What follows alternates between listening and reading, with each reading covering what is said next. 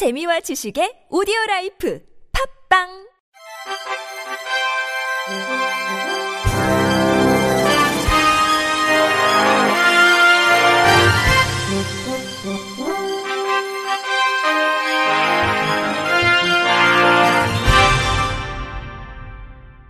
청취자 여러분 안녕하십니까? 유월 이십일 월요일 케이비아이씨 뉴스입니다.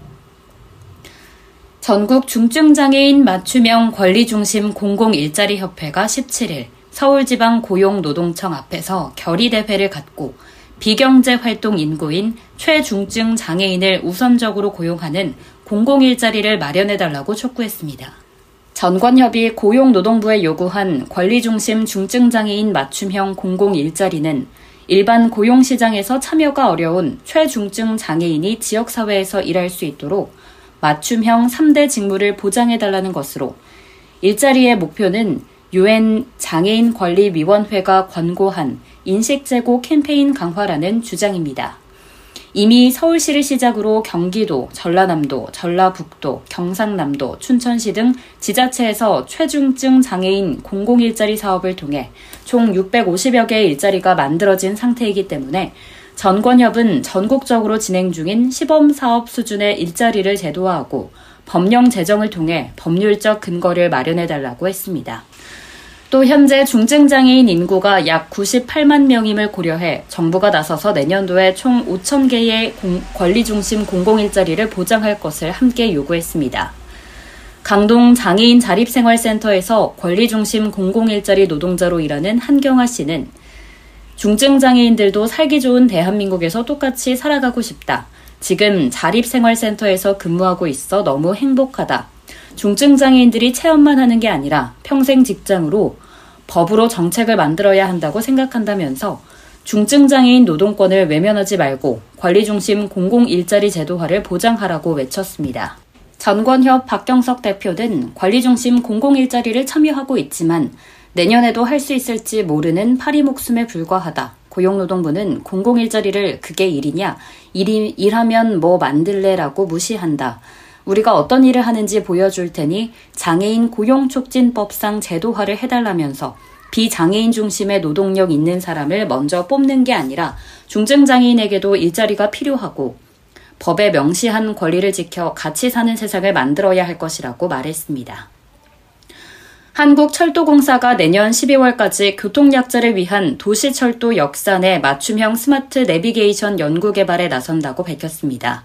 이번 연구는 공공혁신 수요 기반 신기술 사업화의 일환으로 정부 알앤디 사업 과제로 선정돼 추진하게 됐습니다. 철도 역사 건물 안과 수도권 전철 지하 역사 안에서는 지피에스 시도가 수신되지 않아 별도의 장비가 설치된 일부 구간에서만 내비게이션 길 안내 서비스가 제공되고 있습니다. 한국소비자원의 지하철 장애인 편의시설 안전실태 조사에 따르면 휠체어 이용 장애인이 수도권 전철 환승을 하려면 평균 십팔 분이 소요돼 비장애인 대비 사 점 오 배 더 걸리는 불편을 겪고 있습니다. 스마트 내비게이션을 이용하면 별도의 인프라 장비 설치 없이 스마트폰만으로 역산의 구조를 식별할 수 있으며 사용자는 지상에서 승강장까지의 최적의 길 안내와 이동 중 안전 정보를 제공받을 수 있고 승강기 고장 시 대체 경로도 파악할 수 있습니다. 최승진 코레일 경영연구처장은 스마트 내비게이션이 교통약자의 밝은 길눈이 될 수 있도록 테스트베드 현장 시연 등으로 기술 개발에 박차를 가하겠다고 말했습니다. 나희승 코레일 사장은 도시철도 역사 내부의 정확한 안내를 통해 환승 불편을 최소화하겠다며 사회적 약자에 대한 서비스 확대와 이에스지 경영을 통해 국민들에게 더 편리하고 안전한 철도를 구현해 나가겠다고 밝혔습니다. 국민의힘 이명수 의원이 십칠일 신체 내부기관 장애인의 특성과 복지 욕구에 적합한 지원을 체계적으로 제공할 수 있도록 규정하는 내용의 신체 내부기관 장애인의 권리보장 및 지원에 관한 법률안을 대표 발의했습니다. 내부 장애인이란 장애인복지법 제삼십이조에 따라 등록된 신장장애, 심장장애, 호흡기장애, 간장애, 장루, 요루장애, 뇌전장애로 인해 일상생활에 상당한 제약을 받는 사람을 말합니다. 이명수 의원은 코로나십구 상황에서 사각지대로 몰리고 있는 내부 장애인들의 어려움이 더욱 부각되고 있으며 내부장애인의 특성과 욕구에 적합한 지원을 체계적이고 효과적으로 제공할 수 있도록 하는 특별법 제정이 절실한 상황이라고 법안의 취지를 밝혔습니다. 이 의원이 대표 발의한 신체 내부기관 장애인의 권리 보장 및 지원에 관한 법률안은 내부장애인의 법의를 정의하고 내부장애인의 실태 파악과 복지정책 수립을 위한 기초자료 활용을 위해 삼 년마다 내부장애인과 그 가족에 대한 실태조사를 해야 합니다. 또 내부장애인 지원을 위해 내부장애 예방관리, 교육, 사회적 인식 개선, 활동지원사 지원, 내부장애인 감염해병 위기관리, 감염병 예방접종 및 투석병원 지정, 소득보장 등에 관한 사항을 규정하고 내부장애인에 대한 통합적 지원체계를 마련하기 위해 내부장애인 지원센터를 설치 운영하도록 규정하고 있습니다. 이명수 의원은 이번 제정안은 지난 대선 기간 중 국민의힘 선거대책위원회와 한국신장장애인협회와 신장장애인을 위한 정책제안 전달식에서 논의했던 십 대 정책 공약 중 하나라며 그동안 소외받았던 신장장애인을 비롯해 심장, 호흡기, 간 등 내부 장애인들의 복지 욕구를 충분히 충족시켜줄 수 있을 것이라고 밝혔습니다.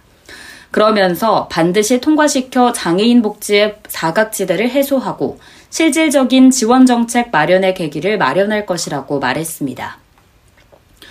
곽정숙 기념사업회가 제오 회 곽정숙 인권상 수상자로 헌법재판소를 통해 장애인활동지원법 헌법 불일치 결정을 이끌어낸 장애여성 황신혜 씨를 선정했다고 밝혔습니다.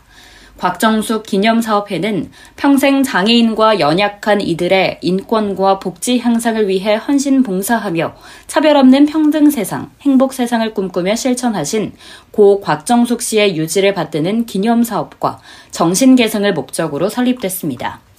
곽정숙 인권상 역대 수상자는 일 회 장애인권법센터 김예원 변호사, 이 회 장애와인권발바닥행동, 삼 회 전남장애우권익문제연구소 서미화 소장, 사 회 공익변호사와함께하는동행 등입니다. 제오 회 수상자로 선정된 황신혜 씨는 희귀질환 다발성 경화증을 갖고 있는 장애 여성으로서 헌법재판소를 통해 육십오 세 미만 노인성 질병이 있는 사람의 장애인 활동지원급여 신청 제한에 대해 헌법 불일치 결정을 이끌어냈습니다. 한편 제오 회 곽정숙 인권상 시상식은 오는 이십삼 일 오후 일곱 시 유튜브 라이브 방송으로 진행될 예정입니다. 관현맹인전통예술단이 지난 십육 일 오후 일곱 시 삼십 분 국립국악원 우면당에서 십 년을 넘어 발밤 발밤 공연을 성유했습니다. 올해로 창단 십일 주년을 맞은 관현맹인전통예술단은 궁중음악기관 장학원 소속 시각장애인 약사들에게 관직을 주며 지원한 세종대왕의 관현맹인 제도를 계승한 단체로 문화체육관광부의 지원을 받아 이천십일 년 삼 월 창단했습니다. 관현맹인전통예술단과 실로암 시각장애인 복지회가 주최한 이번 공연은 관현맹인전통예술단의 예술감독으로 십 년간 함께한 변종혁 예술감독의 퇴임을 기념하는 공연으로 문화체육관광부와 한국장애인문화예술원의 후원을 받아 진행했습니다. 공연 프로그램으로는 정악합주, 만파 정식지곡을 시작으로 판소리 수군가 중 범 내려온다가 연주됐으며 스승과 제자이자 감독과 단원으로 함께한 변종혁 예술감독과 양하은 단원이 해금산조, 서용성류 해금산조를 이중주 형식으로 선보였습니다.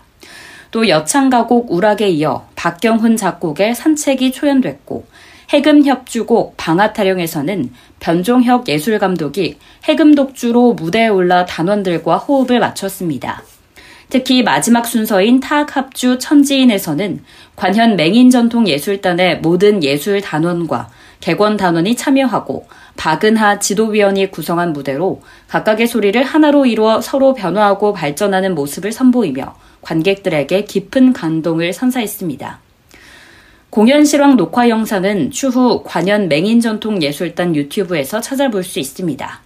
끝으로 날씨입니다. 화요일인 내일은 불볕더위가 예상됩니다. 건강관리를 잘 하셔야겠습니다. 이상으로 유월 이십 일 월요일 케이비아이씨 뉴스를 마칩니다. 지금까지 제작의 권순철, 진행의 김예은이었습니다. 고맙습니다. 케이비아이씨.